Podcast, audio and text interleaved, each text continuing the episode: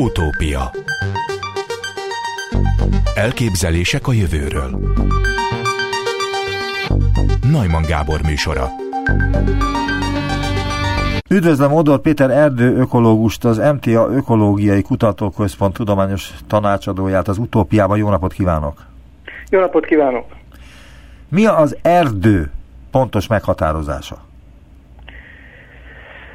Nem egyszerű a kérdés. Az erdő egy főleg fászárú fajokból álló növényközösség, amelynél az erdőnek az, a faállomány záródása eléri országonként változó, de eléri a legalább 20-30 százalékot, és a magassága is eléri körülbelül a melmagasságnál magasabb ö, ö, ö, magasságot.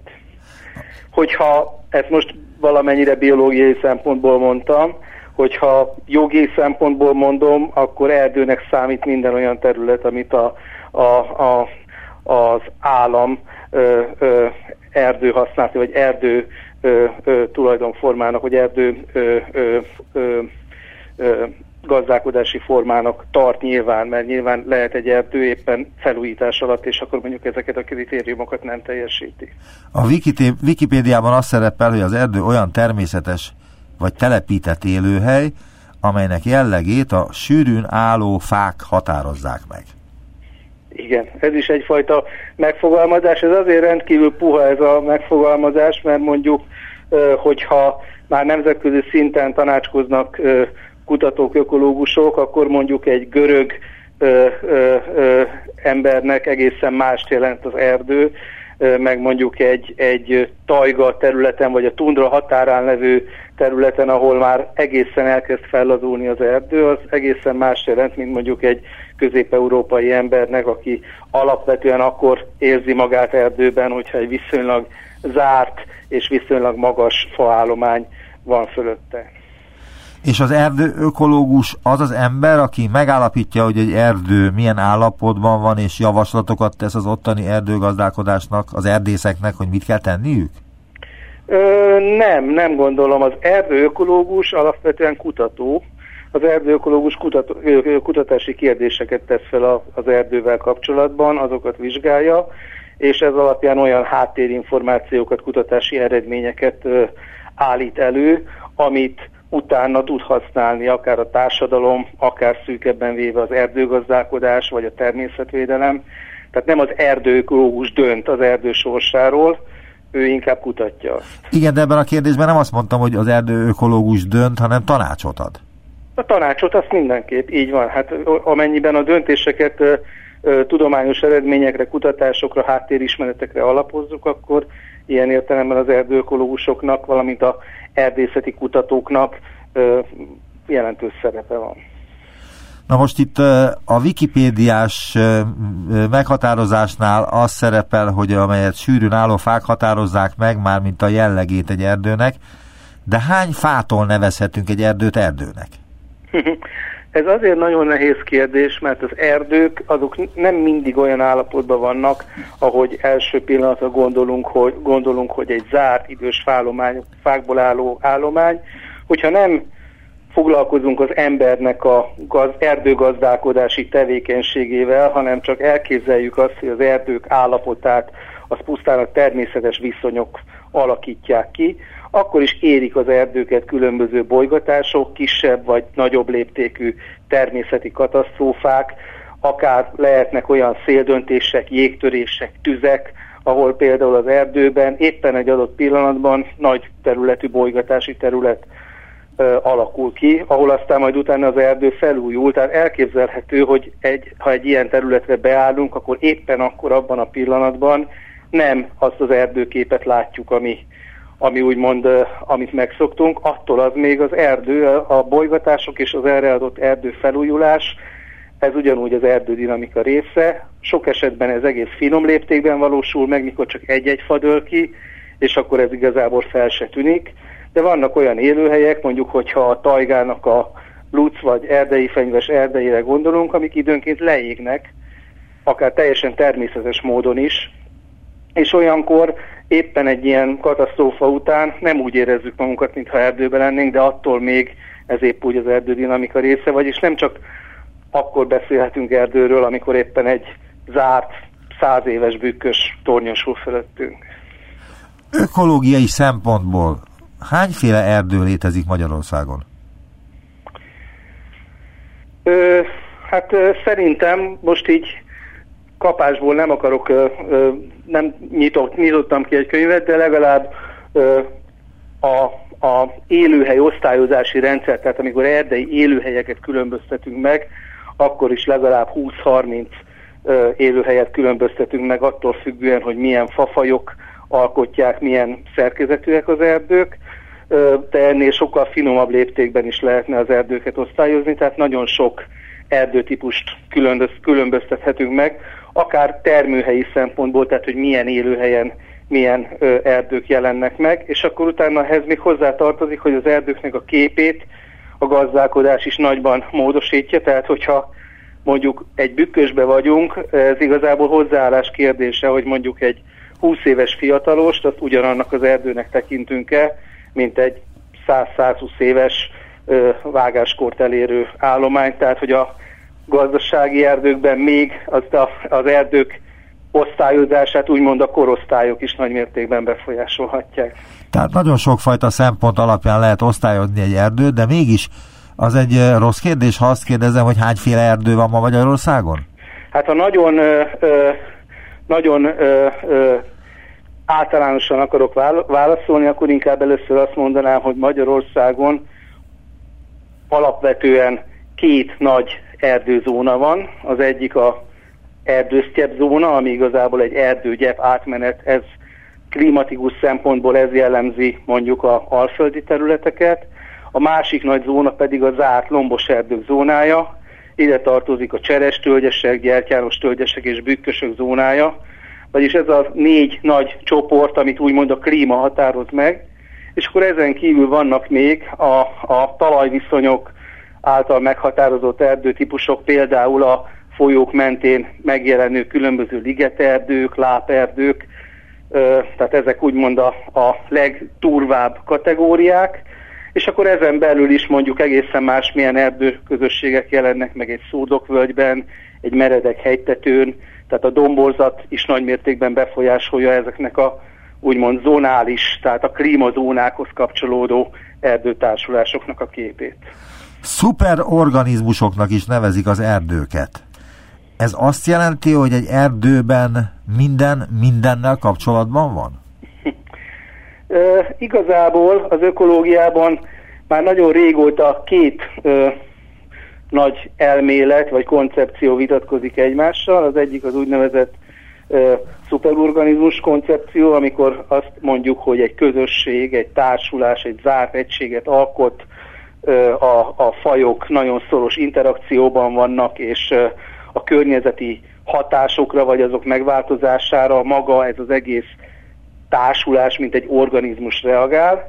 A másik gyakorlatilag ezzel homlok egyenest ellentétes vélemény pedig azt mondja, hogy minden egyes faj, illetve minden egyes populáció egyedileg a saját környezeti igényei szerint alkalmazkodik a környezeti viszonyokhoz, és ez, a, ez az alkalmazkodás adja ki azt, hogy ezek nyilván nem függetlenül jelennek meg, egy, meg egymással ezek a populációk, hanem interakcióba lépnek, de ez egy viszonylag laza közösség, és igazából az egy, egy, a populációk egyedi válaszai szabják meg a, a közösségnek az összetételét. Ez nyilván egy kicsit filozófiai kérdés, önmagában ö, egyik sem igaz, mert nyilván egy, egy közösség az egy csomó szempontból több, mint populációknak pusztán a halmaza, főleg a, az interakcióik miatt, illetve nagyon sok esetben a termőhelyre, a klímára és egyéb anyagforgalomra gyakorolt hatásaként tényleg mint egy ökoszisztéma reagál,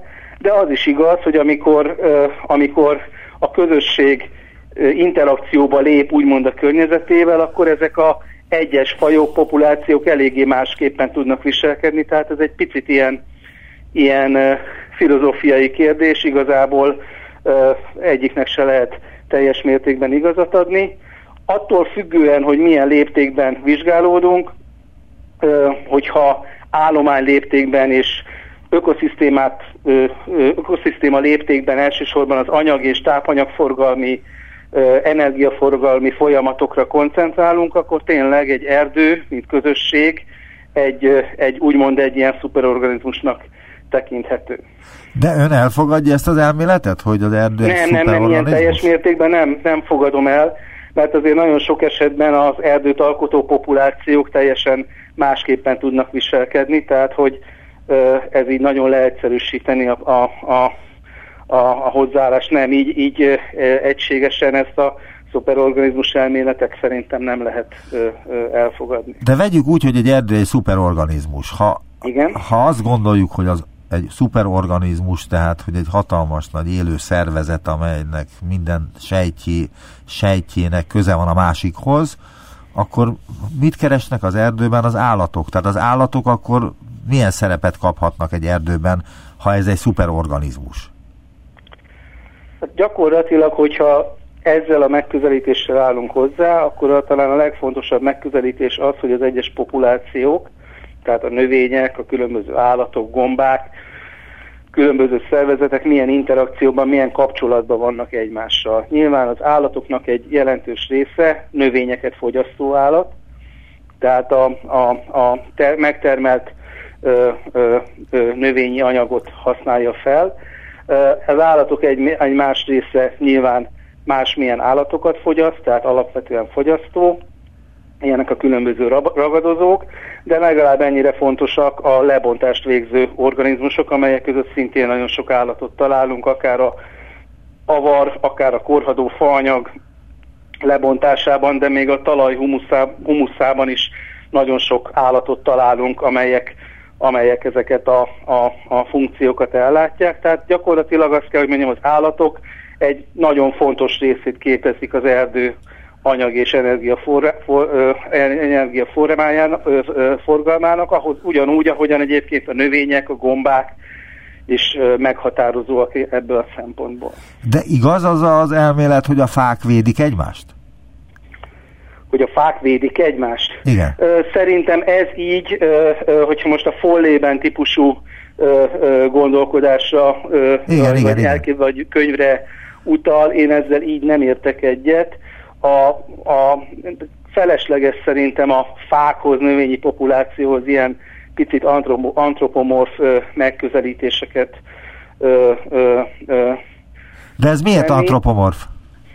Hát azért, mert ha azt mondjuk, hogy a fák védik egymást, akkor abban ebben a kifejezésben egy picit ilyen, ilyen tudatos ö, ö, gondolatokat lehet felsejleni, mint hogyha a fák utólag gondoskodnának az utódaikról, úgy szórnák el a magjaikat, hogy azok minél jobban felnőjenek. Ez szerintem egy picit ilyen antropomorfus hozzáállás. Nem ilyenre gondoltam. Nagyon sokféle, igen? Nem ilyenre gondoltam, hanem igen? arra például, hogy egy fa gyökerét valami elmetszi, elrágják az állatok, vagy egy gép, vagy bármi egyéb, akkor arra van számtalan példa, hogy egy másik fa gyökerére rá tekeredik, és úgy próbálja ellátni a saját törzsét, illetve a leveleket megfelelő nedűvel.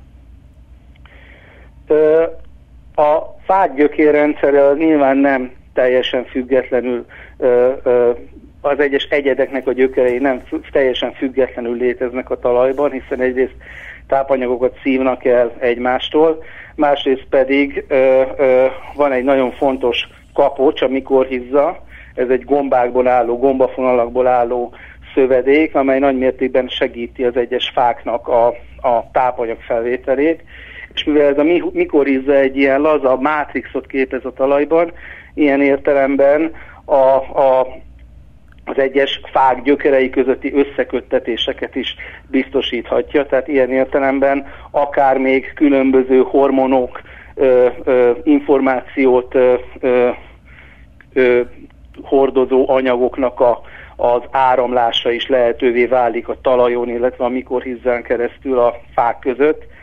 Csak hangsúlyozom, hogy ez egy pusztán biológiai folyamat, és semmi tudatosság nincsen benne. Tehát ilyen értelemben gyakorlatilag a mikorhizzán keresztül a, a, a egyes faegyedek ö, ö, tudják akár nem tudatosan, de ilyen értelemben segíteni is egymást. És itt van még egy nagyon fontos dolog, amit, amit, amit szeretnék hangsúlyozni, mert so, szerintem sokszor ez az embereknek nincs tudatában, hogy a növényeknek egy jelentős része úgymond klonális, ami azt jelenti, hogy amik egyedeket látunk, azok lehet, hogy ugyanabból a genetikai anyagból származnak, és lehet, hogy még a föld alatt összeköttetésben is vannak egymással. Természetesen ez nem minden fára igaz, de mondjuk, hogyha ha egy nyár, mondjuk egy fehér nyár vagy szürke nyár sajtcsoportot látunk, akkor azok ugyanannak az egyednek a gyökereiből feljövő hajtások, és azok nyilván a föld alatt folyamatos kapcsolatban vannak egymással, tehát azt úgy lehet tekinteni, mint hogyha egy egyedhez tartoznának, mint ahogy én nézek mondjuk az ujjaimra. Tehát, és ugyanígy nagyon sok fa képes mondjuk kihajtani, akár tuskó, akár gyökérsajrakból, és ezért amikor látszólag független egyedeket látunk, ez egyébként nem csak fákra, hanem lágyszárú növényekre is igaz, amikor látszólag független egyedeket látunk a talajon, azok valójában egy egyednek a hajtásai, és akár összeköttetésbe is lehetnek egymással a talajban. Mekkora volt az a legnagyobb ilyen együttélő fa csoport, amely egy egyed volt tulajdonképpen, de mégis egy hatalmas, majdnem, hogy egy erdőt képeztek, és ön látta? Ö, ja, és én láttam. Igen, igen. Hát ö, ö, én mondjuk így nyarasokban, tehát ö, ö, nyárcsoportokban láttam már olyan akár 50-60-100 méteres területeket, amiről azt gondolom, hogy ez egy fajcsoport, vagy mondjuk a, azért ez nem látszik mindig, de mondjuk láttam olyan vizsgálatokat, mondjuk egy nádasnál egy nád egyed akár több száz méteren keresztül is el tud terjedni egy nádas mellett, tehát nem kell olyan messzire mennünk, ha mondjuk ránézünk egy balatoni nádasra, akkor bár ez látszólag nem látszik, mert nem lehet eldönteni, hogy két különböző hajtás most ugyanazhoz az egyethez tartozik-e vagy nem, de ugyanaz a klón akár 50-30-40-100 méteren keresztül uralhat egy-egy nádast. Vagy például vannak olyan, mondjuk a saspáfrányjal borított hegyoldalra gondolok, amikor az gyakorlatilag egy-egy egyedet képezhetett. Azt, hogy én láttam, ez mondom azért nehéz kérdés, mert ezt az ember tudja, de hogy pontosan egy klónnak hol van a határa, ezt szemre nagyon nehéz megállapítani. Egyébként azon kívül, hogy a laboratóriumokban kutat, ön erdőjáró? Szeret erdőkben sétálni? Abszolút.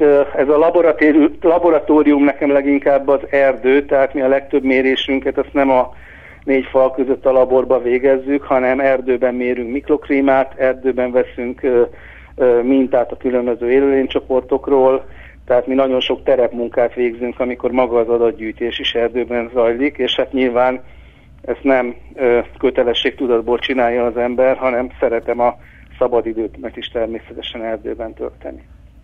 Mióta van egyáltalán úgynevezett erdőgazdálkodás? Ö, hát igazából attól függ, hogy az erdő használatot értjük erdőgazdálkodás alatt, mert, gyakor, mert az gyakorlatilag amióta az ember használja a természeti forrásokat azóta van, hogyha egy kicsit ö, ö, szabályozott erdőgazdálkodásról beszélünk, akkor akkor az 1790-es években fogalmazták meg itt a Kárpát-medencében Mária Terézia idejében először azokat a rendeleteket, ami már szabályozta az erdők használatát és kötelezte az erdők felújítását, és az első úgymond igazi erdőtörvény, amitől mondjuk a tartamos erdőgazdálkodás fogalmát ismerjük, ami alapvetően azt jelenti, hogy nagy területen, tehát mondjuk országos léptékben sose vágjunk ki több fát, mint amennyi keletkezik, vagy amennyi nő. Tehát ez a tartamos erdőgazdálkodás az 1800, azt hiszem 90-ben ö, ö, jött létre az az első erdőtörvény, ami ezt megfogalmazta. És jelen pillanatban is a erdőtörvény azt határozza meg, hogy nem lehet több fát kivágni, mint amennyit helyette tudunk ültetni? Ennél sokkal több mindent meghatároz, de alapvetően ez a egyik sarkalatos pontja az erdőgazdálkodásnak, és ezt ma már azért nyilván mérik is, tehát folyamatosan mérik azt, hogy a fák különböző erdőállományokban mennyit nőnek, és bár ma Magyarországon vágásos gazdálkodás zajlik, ami azt jelenti, hogy viszonylag nagy területeket vágnak le szinte egyszerre, vagy nagyon rövid idő alatt, de mégis táji léptékben, vagy országos léptékben ezt mérik, hogy sose termeljenek ki több fát, mint amennyi mondjuk egy adott év alatt, mint amennyi abban az évben országos léptékben nő. Ez körülbelül a, éves növekménynek jelenleg az erdőgazdálkodás körülbelül, ha jól emlékszem, akkor olyan 70-80 százalékát termeli ki, tehát kevesebbet vág, mint amennyi úgymond nő egy évben. És az elképzelhető, hogy száz évvel ezelőtt ezen a területen, ahol most Magyarország van, kevesebb erdő volt, mint most? Ó, hogy nem. Sőt, egészen biztos, hogy kevesebb erdő volt, mert hogy amikor ezt, ezt nem szabályozták, ezt pont azért kezdték el szabályozni, mert egyre nagyobb fainség kezdett kialakulni, mert amikor szabályozatlanul vágták az erdőt, akkor folyamatosan mindig azt vágták ki, amire éppen szükség volt, és igazából arról, hogy ez megújuljon, erről ezzel nem nagyon foglalkoztak, és végülis az erdész szakma elsődleges funkciója nem csak a fakitermelés, hanem úgymond az erdő felújítás, tehát hogy biztosítsák azt, hogy azokon a területeken, ahol fát termelnek, ott az erdő felújuljon. Utópia Továbbra is Ódor Péter a vendégem, és az erdőről van szó minden oldalról, erdőből, meg erdőt nézve, meg fölülről, meg alulról. Még ma is fontos gazdasági tevékenység ugye a fakitermelés. De hogyan hangolható össze a, a természetvédelem és az erdőgazdálkodás, a fakitermelés? Ez egy nagyon-nagyon fontos kérdés, és nyilván az, hogy ez, ez hogy hangolható össze, ez egy fontos társadalmi probléma, és alapvetően mikor, melyiknek mekkora súlya van, ezt nagy mértékben a társadalmi igények fejezik ki. Ha a mai társadalmat nézzük, akkor az erdőnek egy nagyon sokrétű funkciója van, megkerülhetetlen és teljesen természetes, hogy egy nagyon fontos funkciója az, hogy faanyaggal látja el a társadalmat, amire szükség van, tehát fontos az, hogy a, a, a, a faigényt kielégítse az erdőgazdálkodás, tehát faanyag termelésre szükség van, de úgy legalább ennyire fontosak azok az egyéb szempontok, ami az erdőnek a védelmi, illetve a rekreációs funkciójával függ össze. Tehát az erdő egyrészt védi a talajt, a mikroklímát, védi az erdei élővilágot, a biodiverzitást, és ezen kívül pedig az erdőnek, főleg a városok környékén egy nagyon fontos funkciója az, hogy biztosítsa az emberek számára, hogy úgymond a természetélményt, a kikapcsolódást, az, hogy erdőben járhassanak. Nyilván az, hogy ezt hogyan lehet összehangolni, ez egy, ez egy hierarchikus dolog. Vannak olyan erdőállományok, amelyek, amelyek elsősorban a faanyagtermelést szolgálják, vannak olyan erdőállományoknak, amelyeknek elsősorban védelmi funkciója van, és ez lehet akár kizárólagos is bizonyos területeken, tehát mondjuk mondhatjuk azt területekre, hogy itt egyáltalán ne folyjon faanyagtermelés, és van egy elég olyan széles sávja az erdőknek, ahol ezt a kettőt úgymond harmóniába kell vagy kellene hozni, tehát hogy úgy folyjon faanyagtermelés az erdőben, hogy az erdő minden inkább megőrizze az egyéb védelmi, természetvédelmi, illetve rekreációs funkcióit. Van olyan fakitermelés, ami esetleg hasznos is egy adott erdőnek? A hasznosságot, ezt, ezt azért, azért nem, lehet ilyen, de azért nem jellemző, azt valljuk be, a fakitermelés elsődleges funkciója az, hogy faanyaggal lássan el minket, tehát nem az erdőnek van szüksége fakitermelésre, hanem nekünk van szükségünk fára. Viszont lehet úgy faanyagot termelni egy erdőben, hogy minél kevésbé ö, ö, károsítsuk az erdő funkcióit. Ezt úgy lehet megtenni, hogyha a fakitermelések azok nagyjából minél inkább követik azt a bolygatási rendszert, ami az erdőre úgy amúgy általában jellemző. Erre mondanék egy példát, hogy mondjuk Magyarországon, hogyha a tölgyesek, meg a bükkösöknek, tehát a lombos erdőknek a természetes dinamikáját nézzük, akkor a legtöbb esetben ezekben az erdőkben, hogyha őserdőket vizsgálunk mondjuk bükkös eset, bükkösök esetében, akkor azt figyelhetjük meg, hogy nagyon ritkák a nagy léptékű, állományléptékű bolygatások. A legtöbb esetben egy-egy fa vagy kisebb facsoportok dőlnek össze, akár a, a gombák, akár a széldöntések vagy egyéb okok miatt, és ezeken a kis ö, ö, néhány fányi úgymond lékekben, a lombkoronában keletkezett lékek helyén kezd el nőni az újulat, és ezért a felújulás ilyen finom léptékben valósul meg, ami az egész állomány esetében egy folyamatos erdőborítást, illetve mivel ezek időben eltérő, időben és térben eltérő helyeken valósulnak meg, ezért egy vegyes korszerkezet alakul ki, ahol egyszerre vannak jelen a nagyfák, a középkorú fák és az újulat. Ettől a vágásos gazdálkodásnak az erdőképe, amikor viszonylag nagy területen vágnak le, akár 4-5 hektáros területeken levágják az erdőt, majd utána felújítják, és létrejön egy fiatalos, majd egy középkorú erdő, majd egy idős erdő. Ettől nagy mértékben eltér, hiszen itt a fák alapvetően egykorúak, folyamatosan a, a lomko, felső lomkoroni szintet alkotva növekedtek. Ehhez képest mondjuk azok a erdőgazdálkodási módok, ilyen például az örökerdő üzemmód, az sokkal jobban hasonlít a természetes bolygatási rendszerre.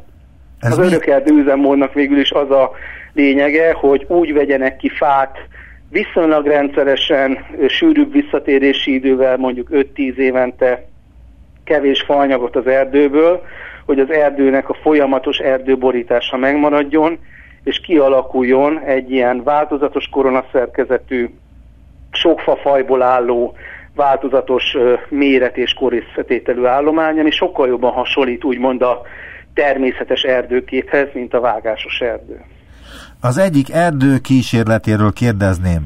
Egy hosszú távú Pirisben zajló terepi kísérlet során Ódor Péter és kollégái azt vizsgálták, hogy a különböző erdészeti beavatkozások hogyan befolyásolják az erdei mikroklímát, a talajt, az erdei élőlénycsoportokat és az erdő felújulását. Elmesélné, hogy milyen beavatkozásokat végeztek? Igen, igen, itt pont az volt a lényeg, hogy amit az előbb említettem, az örökerdő üzemmód, illetve a korábban említett vágásos üzemmódnak bizonyos beavatkozási elemeit valósítottuk, végre, valósítottuk meg egy állományban több ismétlésben. Egy pillanat, csak egyrészt, azt, azt lehet olvasni, hogy a kísérlet megoldása a következő, ezt önök írták, a megoldás lékvágás és örök erdő. Ezt kezdte el magyarázni az előbb, de akkor ha, folytathatja nyugodtan. A... Igen, tehát hogy az eredményeink azt mutatják, itt a örökerdő, illetve a vágásos üzemmód elemeit párosítottuk egymás mellé, és azt mutatják az eredményeink, hogy mind a mikroklíma, a talaj, illetve az erdei élőlénycsoportok szempontjából az örökerdő üzemmód beavatkozás sokkal kedvezőbb. Amit csináltunk egyébként, az egyrészt a vágásos üzemmód esetében mindig létrejönnek vágásterületek, mi létrehoztunk egy fél hektáros, tehát egy ilyen 80 méter átmérőjű vágásterületet. A vágásterületen létrehoztunk, vagy hagytunk egy hagyásfa csoportot, ezt amiatt hagytuk, mert a vágásos erdőgazdálkodásban is nagyon sokszor elsősorban természetvédelmi szempontok miatt hagynak meg kisebb facsoportokat, mi hagytunk egy 20 méter átmérőjű facsoportot, vizsgáltuk azt, hogy ez mennyire képes kompenzálni úgymond a vágásterület hatását. Létrehoztunk egy bontott állományt, ami azt jelenti, hogy eltávolítottuk egyenletesen a, a fáknak az egyharmadát. Ez is egy gyakori jelenség a vágásos üzemmódban, hogy először megbontják az erdőt, majd amikor létrejön egy újulat, akkor csinálnak úgymond végvágást. És az örökerdő üzemmódot pedig egy kis területű néhány fa kivételével járó léket hoztunk létre, egy 20 méter átmérő léket, és ezt a négy állapotot hasonlítottuk össze a zárt állományjal, és azt kaptuk, hogy mikroklíma szempontjából a lék a szinte alig tér el, hőmérséklet páratartalom viszonyokat tekintve az zárt állománytól, viszont a fény hatására nagy mértékben elkezd növekedni benne az újulat, a nedvesség viszonyok azok még növekednek jelentős mértékben az ártállomány hatására, és nem következik be egy olyan durva vágásterületi növényzetnek a kialakulása, mint a, mint a sokkal nagyobb vágásterületen. Ha egy erdő pusztulófélben van, amit egyébként nem tudom honnan lehet tudni, mit lehet tenni a megmentése érdekében?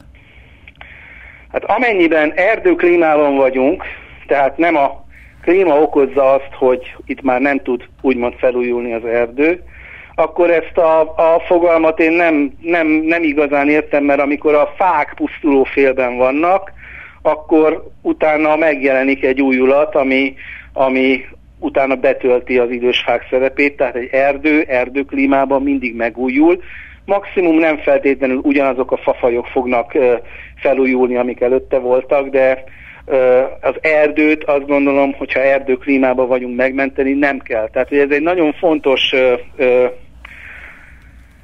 fogalmi dolog, hogy Tehát akkor az erdőgazdálkodásnak az elsődleges célja az faanyagtermelés, amit lehet úgy csinálni, hogy figyelembe vegyük a természetvédelmi szempontokat, de a erdőgazdálkodásnak nem az a funkciója, hogy úgymond biztosítsa az erdő túlélését, növekedését. Egy erdőklímában ezt az erdő önmagában is meg tudja tenni. Tehát az erdő tulajdonképpen hasonlítható mondjuk egy tengerhez, vagy az óceánokhoz, ami örökké van, hogyha nem bolygatják agyon, és a klíma megfelelő, mint ahogy egy igen. óceán is, de igen, hogyha igen, az igen. ember beavatkozik, akkor az óceánból is tud pocsolyát csinálni. Így van, tehát hogyha a, a, az erdő, hogyha erdőklímában vagyunk, akkor az erdő megújítja önmagát, köszöni szépen jól van, természetesen folyamatosan változik, fafajok megjelennek, fafajok eltűnnek, az erdő szerkezete, fajösszetétele változhat, de amíg erdőklímában vagyunk, addig, addig ez az erdő megmarad.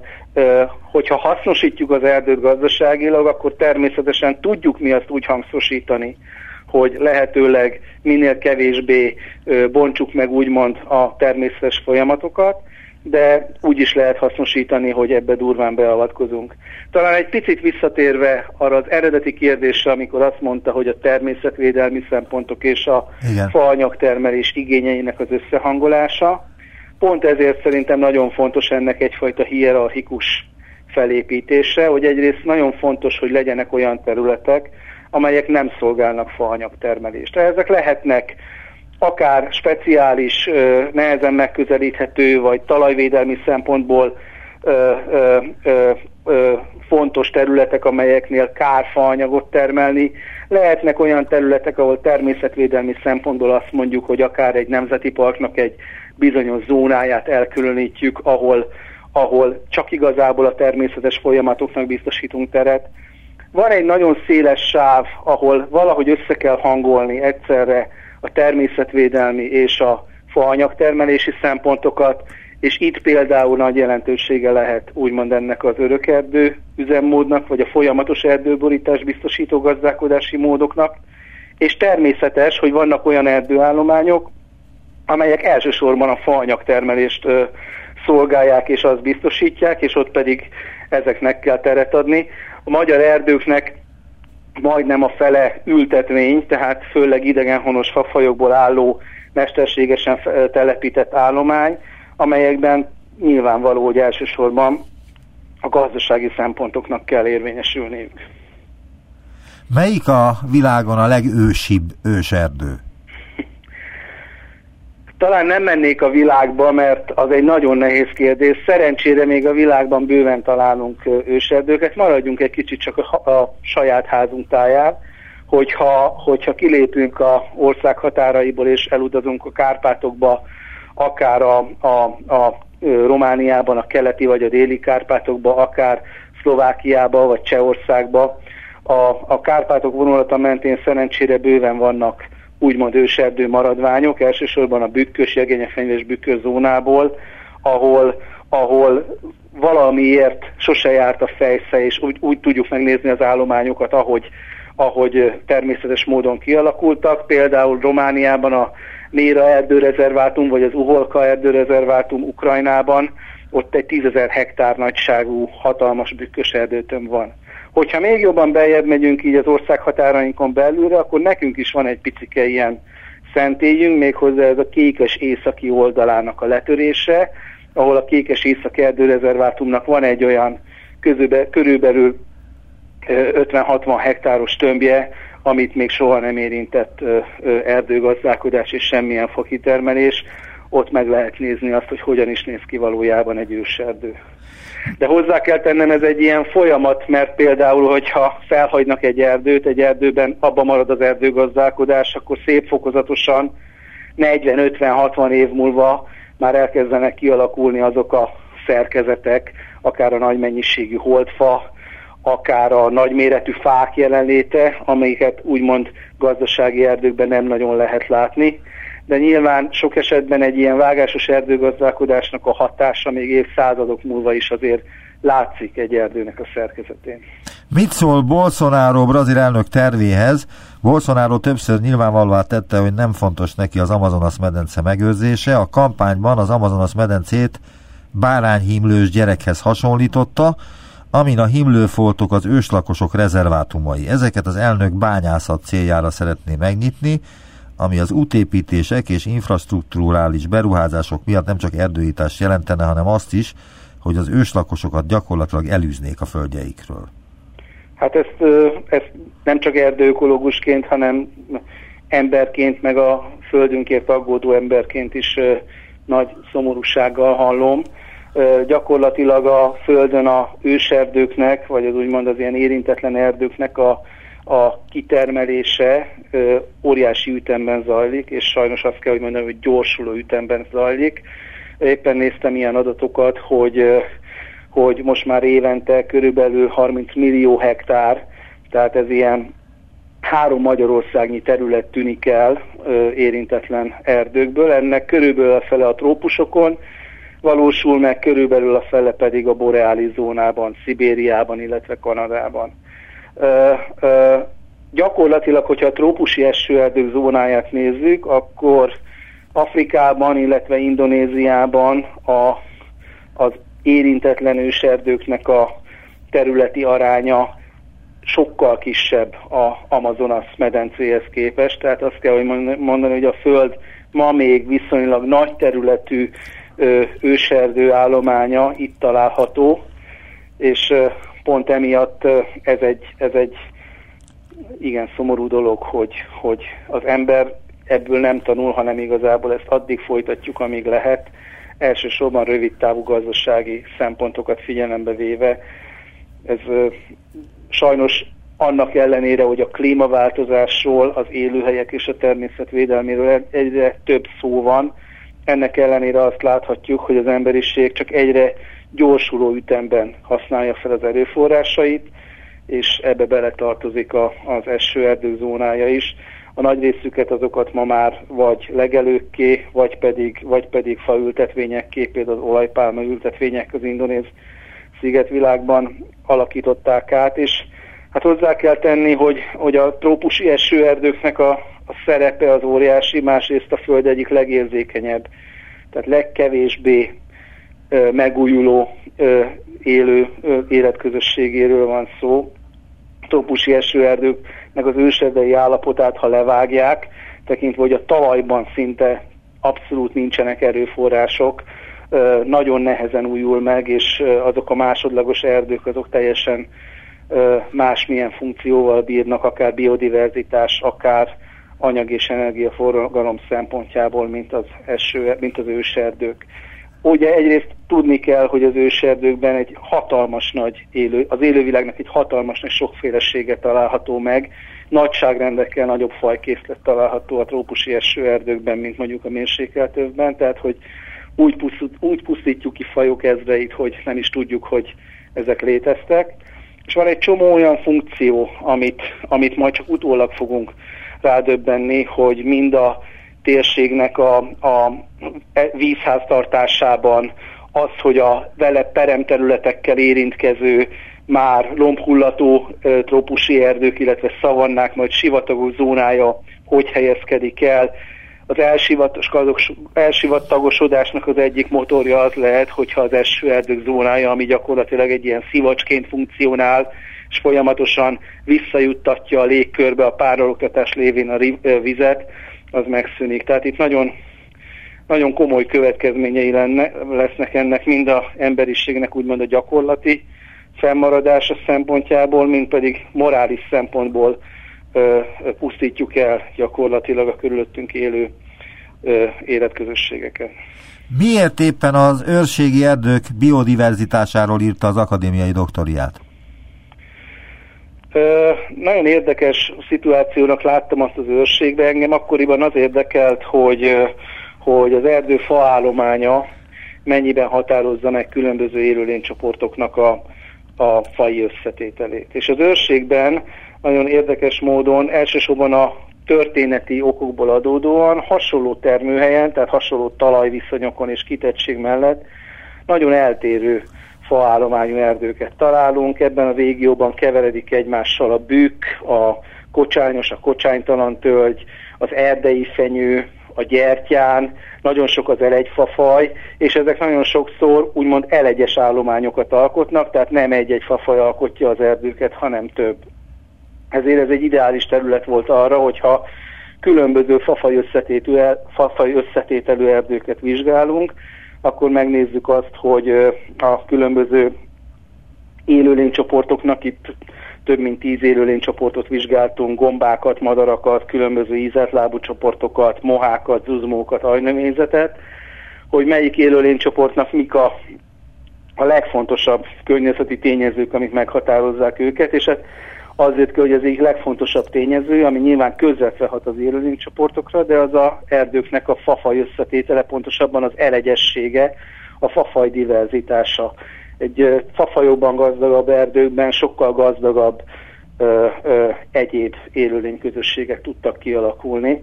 Emellett óriási jelentősége volt például a cserjeszintnek, ami egy mikroklíma stabilizáló hatással bírt, például a fán élő mohárkézuzmó közösségekre, vagy a aj, ajnövényzet, vagy a, a talajon élő izeltlábú közösségekre. Ugyanennyire fontosnak bizonyult a holdfa mennyisége. Tehát igazából a motiváció elsősorban az volt, ami miatt az őrségben kezdtem el dolgozni, hogy ott találtam viszonylag hasonló domborzati viszonyok mellett nagyon eltérő fa, fafaj összetételű állományokat.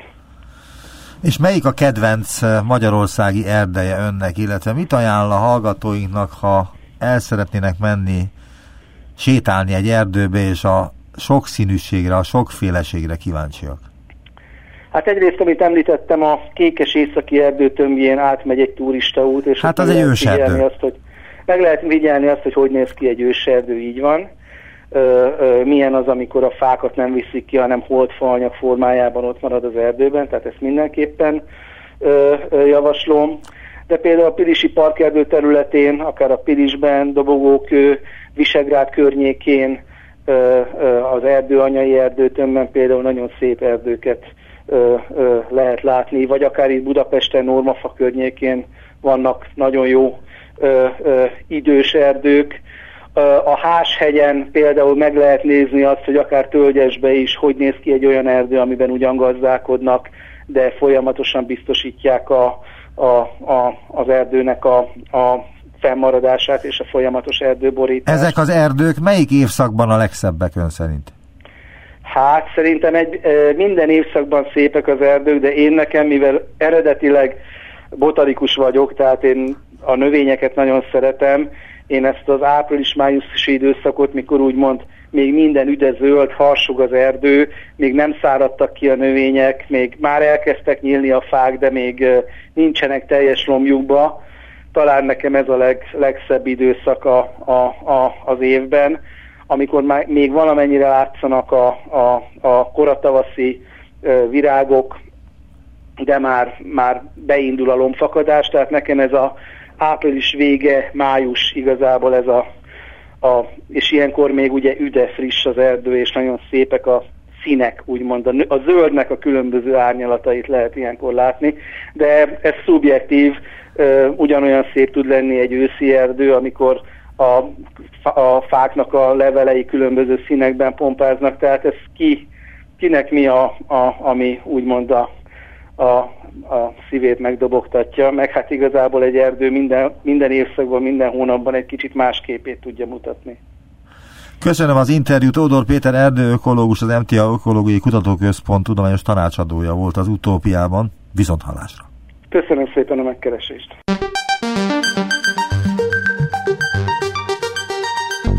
Visszaértünk a jelenbe. Neumann Gábor utópia című műsorát hallották.